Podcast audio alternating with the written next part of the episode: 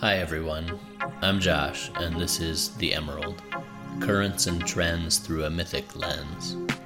The podcast where we explore an ever changing world and our lives in it through the lens of myth, story, and imagination.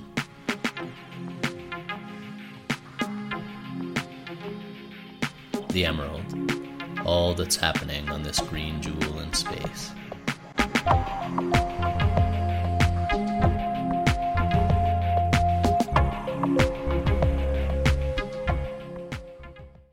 When I was 10 years old or so, my family did a cross country drive from where we lived in upstate New York to what would become our new home in Santa Fe, New Mexico. I remember it well. I used to love road trips as a kid. I liked highway truck stops, those greasy rectangles of hash browns, which provided the perfect vehicle for ridiculous quantities of ketchup. And after the relative claustrophobia of the East Coast, with buildings and trees so close that there was never a real sense of horizon, that feeling of the whole world opening up, opening into long stretches of highway and possibility, as if my mind and heart were opening right along with it. I remember a seemingly endless sea of rolling corn. An occasional shady tree broke that eternal corn sea with an inevitable cluster of cows gathered underneath to escape the noonday Nebraska heat. In childhood time, that corn sea went on forever, until finally, at last, mountains.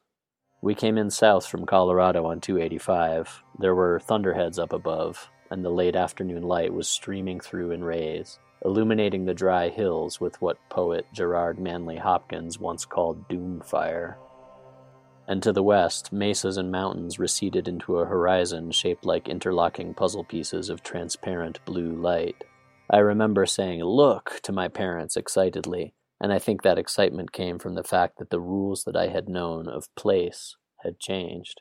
Transparent canyons could overlap, earth could be blue. You could see rainstorms as distinct skirted beings sweeping across a landscape.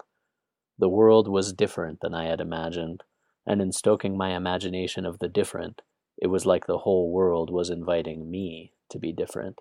Fat drops of rain started hitting the windshield of the car in a percussive thrum. I've always loved that fat rain, and the smell of petrichor, the scent of the desert in a thunderstorm, the best thing ever. One of those experiences of which one could say, it was all worth it because I got to experience it. You know, this life may have been hard in some ways, but I also got to smell the scent of summer rain in the high desert. So there we were. We rounded a corner, and a battered wooden sign read, Welcome to the Land of Enchantment.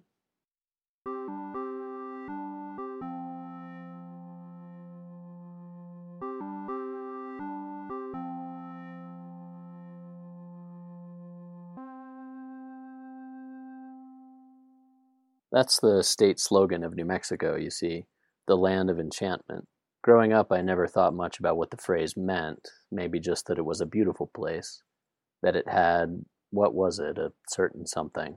It could be hot and dry and glaring and even seemingly inhospitable and then the light would change and illuminate a tower of clouds and you could see a hundred miles on all sides and feel enchanted. The word enchanted is thrown around a lot without much thought to context or meaning Yet, from its deep mythic origins and fairy tale expressions, the word enchantment has made its way through the back door of modern thought and imagination. We describe something as enchanting if it gives us a certain feeling, but that feeling remains difficult to describe. It's not just beautiful or awe inspiring. What is it? Well, what if I were to tell you with a straight face that enchantment is not something reserved for fairy stories, or for vague tingling feelings when we encounter something mysteriously wonderful? What if I were to tell you, for example, that Enchanted Land is an actual thing, a very real thing? I've been to dozens upon dozens of places that are enchanted. You've probably walked unknowingly across enchanted land yourself. There is enchanted land on at least six of the seven continents of planet Earth. And for a very, very long time, among very, very many people, land was not considered to even be in its full expression, to realize its full potential as land, unless it had been deliberately enchanted. In fact, the enchantment of land has been considered by many cultures their ultimate duty as human beings, and the implications of increasing swaths of unenchanted land are very real for both us and the planet. Today on the Emerald, enchanted lands, remembering the holy hum between person and place.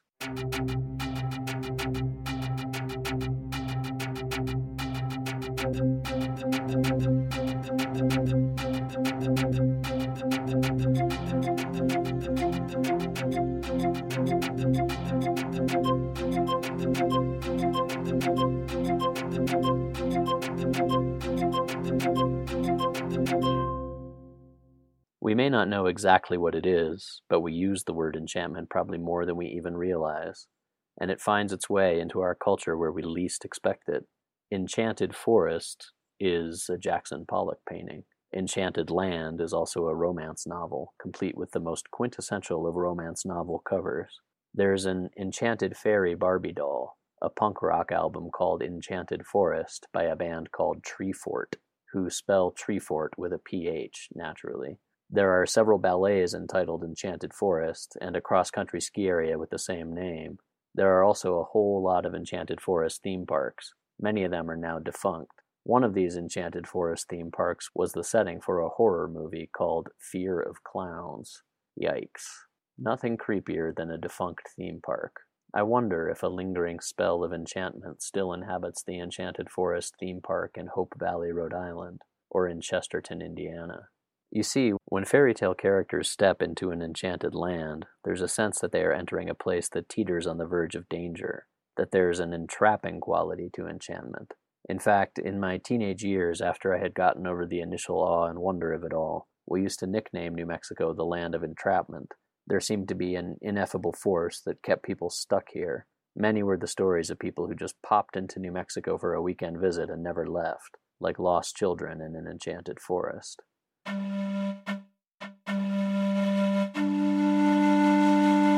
Yet the sense of enchantment as danger is often overemphasized or misconstrued. Enchantment in the fairy tales becomes tinged with a Christian overlay in which the assumption is that that which is of nature is inherently dangerous and to be avoided or treated with extreme caution. C.S. Lewis, for all his visionary understanding of nature, can't help but fall into this trope in the Narnia books, whose lands lie under the spell of a powerful witch and exist in eternal winter. So in this vision, enchantment relates to slumber, illusion, confusion, and danger, and it's usually witches doing the enchanting. But enchantment is a whole lot more than this. This isn't to say that danger is not an inherent and important part of our relationship with land and place. It actually is. But danger isn't the whole picture. We get a much bigger picture if we step out of that cultural veneer of illusion and danger and look a little deeper at enchantment. A good place to start is with what the word enchanted actually means. And right at the center of the word enchantment is the word to chant or to sing. To be enchanted is to be ensung. So, enchanted land, in one sense, is land that has been sung to, honored over many, many years through the repetitive ritual of song. It's impossible to count the number of cultures that have this proactive practice of singing to the land. If you've set foot on the Indian subcontinent, you've set foot on enchanted land. The land, the rivers, the trees, the rocks, sung to as distinct goddesses of place, in an unbroken stream of song dating back thousands of years. If you've walked the trails of Moab or the paths outside of Taos, you have walked in enchanted land. The footfall of the turtle dancers, the shake of their rattles, enchanting the land over generations and generations. Certain Aboriginal tribes hold the view that each place has a true name, and every time a person desires to enter that place, it's a good practice to call that land by its true name, which in the case of certain places can take a very long time. Like the name of this place in New Zealand, pardon my Maori, Taumata waka tangihanga kauauau o tamatea hau mai ta witi ure hae turi bukaka piki monga horo nuka pokai wenoa ki tanatahu which means the hill on which Tamatea played the nose flute. Tamatea, who was blown hither from afar, was slit, grazed his knees climbing the mountains, fell on the earth, and encircled the land to his beloved.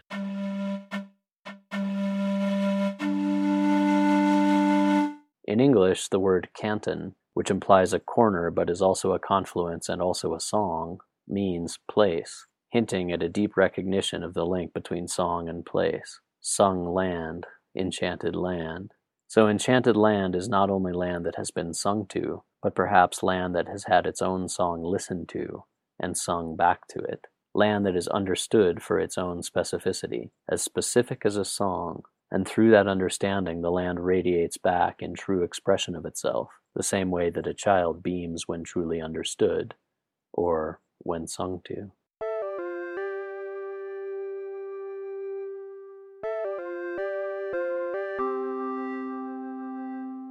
And here we have to understand that there is, in fact, a difference in traditional thought between land that has been enchanted and land that has been ignored. This enchanted land is seen as more fundamentally awake or alive or harmonious or brimming in true expression than land that has been glossed over or ignored or wantonly destroyed.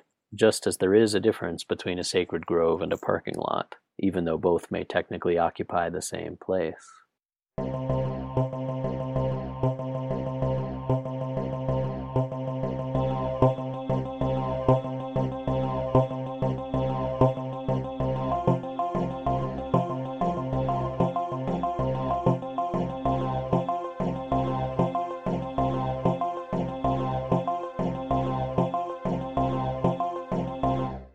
Wonderful book on place and language, author Robert Macfarlane talks a good deal about enchantment and place, and the modern disenchantment of the land, saying, quote, In 1917, the sociologist and philosopher Max Weber named disenchantment, Entzauberung, as the distinctive injury of modernity. He defined disenchantment as, quote, the belief that there are no mysterious or incalculable forces that come into play, but rather that one can, in principle, master all things by calculation. This year, 1917, was an apt year to speak about the disenchantment of land and person. World War I saw not only horrors of violence between people, but the first global witnessing of large scale environmental destruction and what is lost when land is utterly destroyed. As Tait Keller says in an essay about the environmental impact of World War I, quote, the deformed landscape trapped the deadly vapors in shell holes in the seams of trenches. Burnt earth and craters like cauldrons with a horrid brew of mud, gore, and the green yellow mists of stale gas struck the troops as the very image of hell.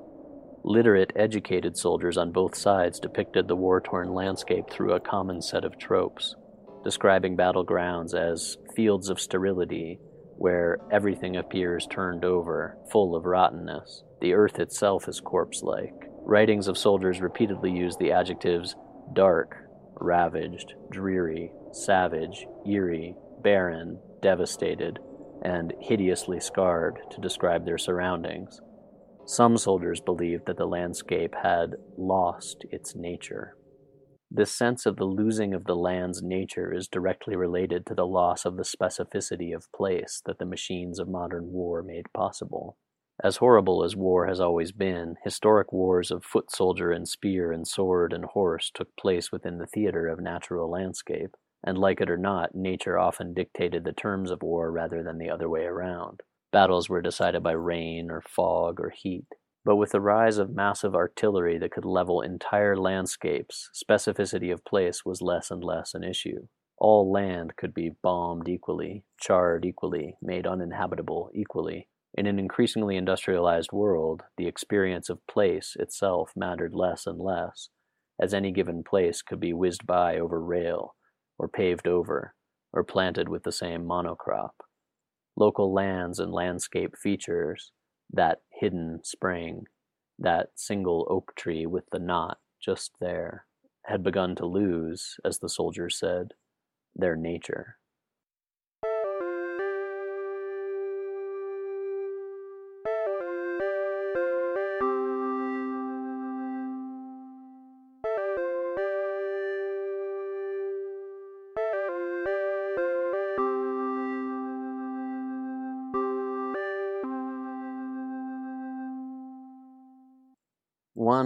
I soldier certainly saw this.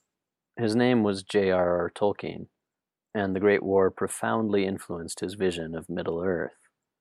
Good and evil for Tolkien were deeply intertwined with and defined by a relationship with place and land. Where the medieval Christian saw evil within the woods, to the point that the Greek word for nature spirit, daimon, becomes the Christian word demon, Tolkien saw evil differently. He revived the animist vision of wood and brook. Evil was not in the forest, evil was that which would seek to destroy the forest.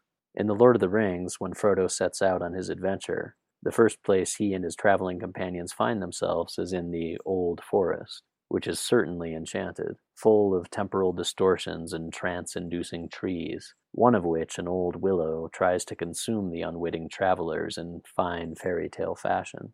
But here we see a more nuanced vision of danger as it relates to enchantment. The forest is dangerous, but only to those who do not know its songs. The way out of danger, of course, is to know the song of a place. Frodo's savior, Tom Bombadil, trots along, singing to willows and alders, as thoroughly versed in the specificity of place as the old druids and troubadours of the British Isles must have been, with their seemingly unending lexicon of poetic place names. He sings the hobbits to safety, and is able to do so because he knows the true names of the trees. Old Man Willow, Bombadil says, I know the tune for him.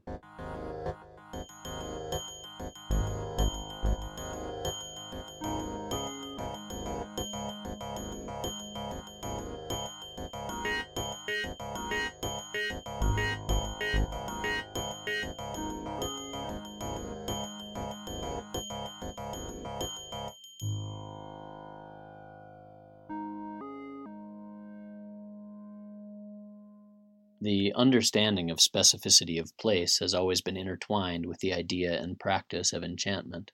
In Landmarks, Macfarlane gives a wonderful example of a wind power project that was slated to be constructed on the moors of the Isle of Lewis. The project would have had a serious environmental impact on the moorland, and so there was a good deal of local protest against the project. One of the primary tactics employed by the power company was to try to depict the moor as a wasteland a kind of empty void into which the pouring of tons upon tons of concrete would not matter. They tried to disenchant the land. So the locals re enchanted it. They gathered a treasure trove of lore and stories and songs and individual words related specifically to the moor, and used it as evidence that the moor was in fact not dead at all. It was we who had become deadened to it, and they won. The project was cancelled through the power of enchantment.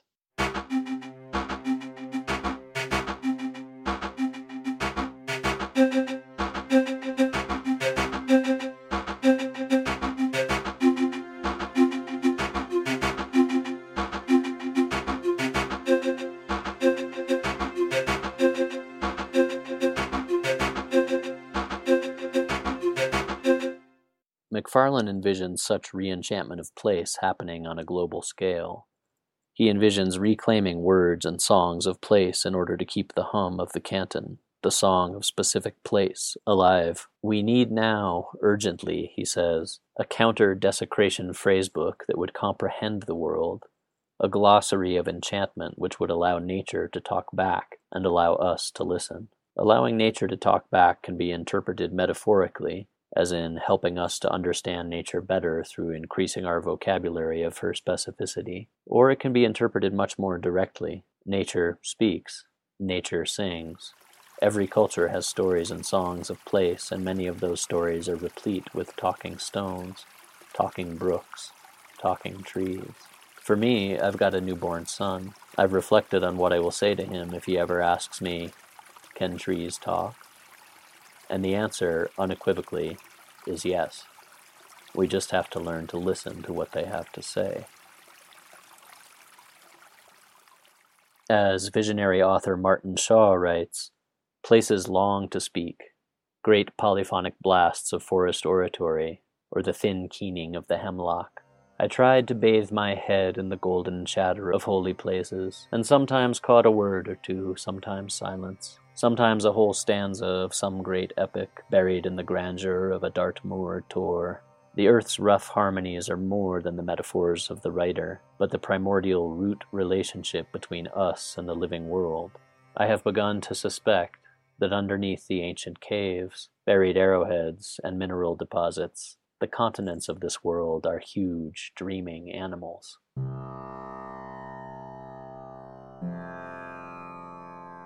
It bears repeating more than the metaphors of the writer, but the primordial root relationship between us and the living world.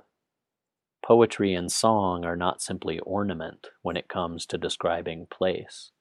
They are, in fact, the only accurate reflection of our true relationship with place. What is needed to reawaken the holy hum that exists between person and place is a new and yet ancient vocabulary. And this is vocabulary in all senses of the word. The language of perceiving, noticing, listening, breathing, humming, singing, speaking, a ritual vocabulary, a regular mode of honoring, a repetitive and focused cry of the heart, a deep reciprocity.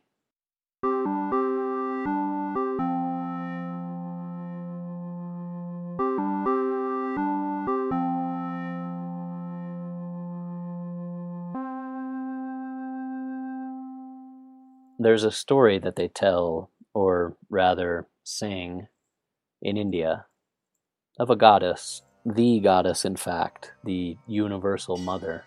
And to right a grave injustice, she leaps into a sacrificial fire. Her charred body splits into 51 parts and falls to earth. And where each smoldering part lands, a temple arises so that the entire subcontinent of India can be defined as a map of the fallen parts of the great goddess's body. There are many stories about what happens next. In one, the goddess reincarnates and goes on a great pilgrimage to restore all the parts of her own fallen body. She climbs high mountains and fords deep rivers, and is met with fire and wind and wild nature spirits. And each place she goes, she follows a ritual of re enchantment. She sits and meditates, she engages the local goddesses of place in dialogue. The name of each goddess is indistinguishable from the name of the place. The goddess is the place. Of course, she sings to all of them. She re enchants the place, and in this way, she makes herself whole again. She remembers the scattered pieces of her own body. Pilgrims, myself included, trek across the subcontinent to visit these places, the places where the dismembered body of the goddess fell to earth. At each place, the local land is honored with deep specificity. The goddess is that one confluence of rivers, that one dip in the ridge line, that one spreading banyan tree. The goddess is that spring, and each goddess is engaged with a deeply specific set of sonic invocations designed for no other place but that one. In the sacred geographic vision of Indian tradition, these places are also places within the human being, within the body. So as the pilgrim honors external place, they also honor internal place. They re enchant the world and their place in it through ongoing ritual of song, word, breath, meditation, image, and movement. They envision the temples of the goddess architected on the geography of their own body. They ritually install the sounds of the goddesses upon their own bodies as syllables of light. It is as if the body of the practitioner, David Shulman writes, had become a resonant musical mantric instrument, as such, identical to the no less resonant deity. And the resonant deity, of course, is place. A continuum of person and place a worldview that would see the body and the land around us as not fully real, or at least not fully realized, unless it is enchanted, breath by breath, over and over and over again.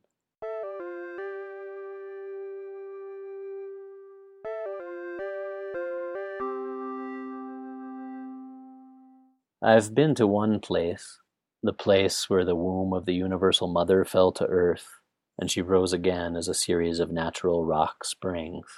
There's a goddess who lives there named Bagalamukhi, and her temple is built around a smooth, rounded rock face about 30 feet across that seeps with life giving water. It's custom after taking part in the temple darshan to go sit in front of the rock face.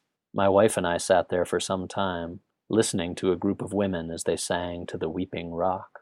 There is a difference between enchanted place place that has been sung to repetitively, honored and cherished, and place that has been forgotten, cast aside, used up. There is a difference when you go to the weeping rock and you hear the women sing.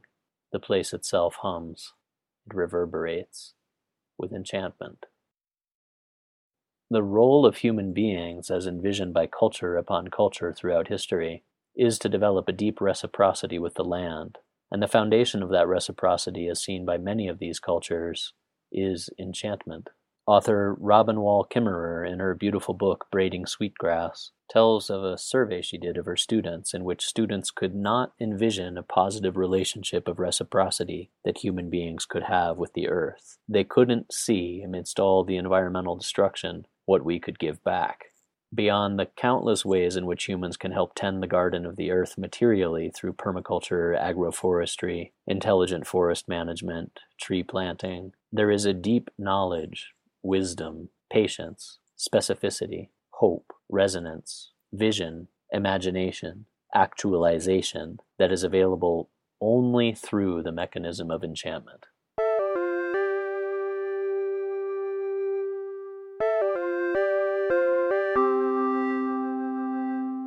Failure to recognize or listen to or participate in the enchantment of place can result in a variety of human stumblings.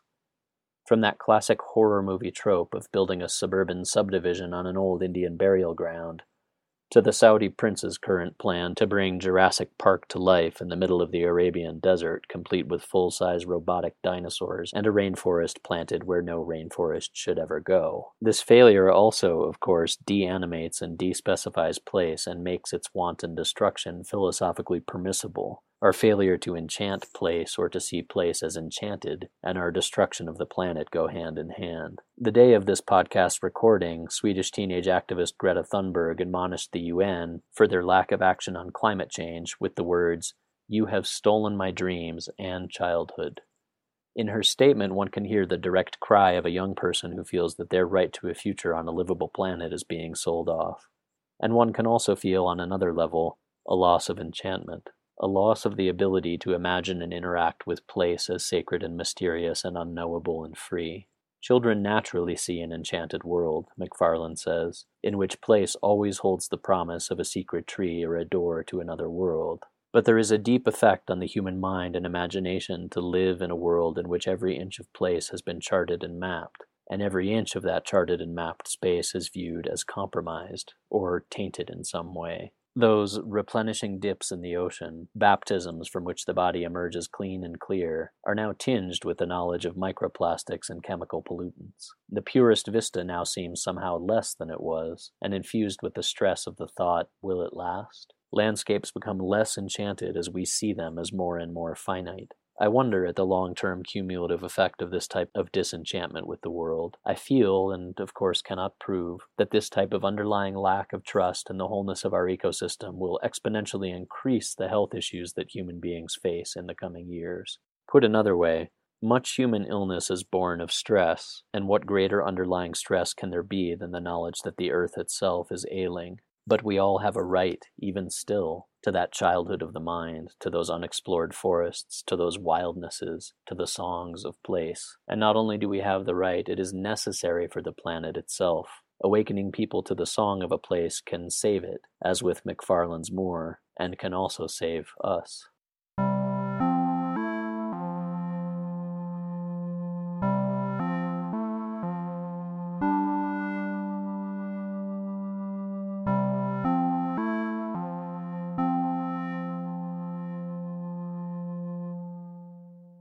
There is a difference between conserving the wilderness and the re-enchanting of place. There is a difference between fighting for the planet, which of course we should all continue to do in our own ways, and participating in deep reciprocity with the land. There is a difference for the land and there is a difference for us. The restoring of Greta's dreams has to happen on multiple levels. Yes, we need to make the seismic environmental shifts necessary to preserve the global ecosystem, but we also need to ensure that as we do this, there are enchanted forests for her to wander in. And that's not just metaphor. In the times that come, this ongoing process of re enchantment of person and place will be vital and necessary. We are going to need the qualities that enchantment imbues in us. We are going to need patience and the ability to listen and a deep reconnection with local place and an understanding of long term, truly long term vision we are going to need imagination more than ever, leaders who have listened to bird calls and the sound of running water, leaders who have felt within themselves deep peace so they can actually build it, leaders who can move hearts rather than recite facts, more people who have embedded in their bodies the feeling of enchantment and can instill in others the wonder of preservation rather than just the tedious work of it. This is the womb from which the urban spaces of tomorrow will be imagined, from which alternative visions of society and interaction with the ecosystem will be forged. And this positive transformation of the world can't simply happen by tortured anxiousness at the state of things. It has to be enchanting. It has to be enchanted. As Shaw says, quote, bashing a drum of complaint and statistics can make a shrill sound, no matter how well intentioned. And I don't think the old nature gods are overly impressed with it either. Grief has a watery quality that they seem to enjoy, in which we send clouds of feeling back to the sea, handled well and ritually sanctioned. Grief will be eaten by the gods. Our words need to reach not only the wires and lights of the modern world, but into minute caves where the old heroes sleep with one ear open for a beautiful word. Every time they hear one, they blink a tear of oceanic moisture for the tumbling earth.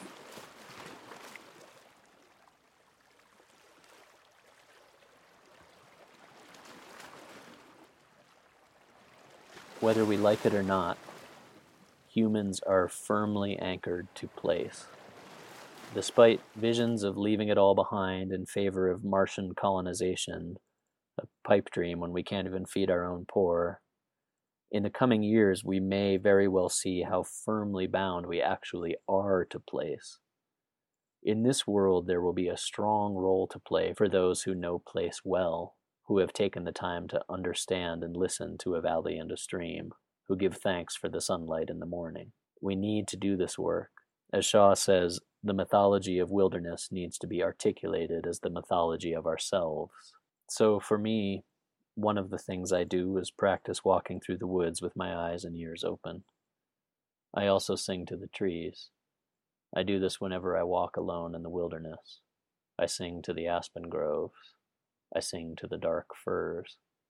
I imagine how much I'm missing, how much our ancestors were able to see and hear entire lexicons of direct transmission that are hidden from me. But there is so much to hear. Listen. You might just become enchanted.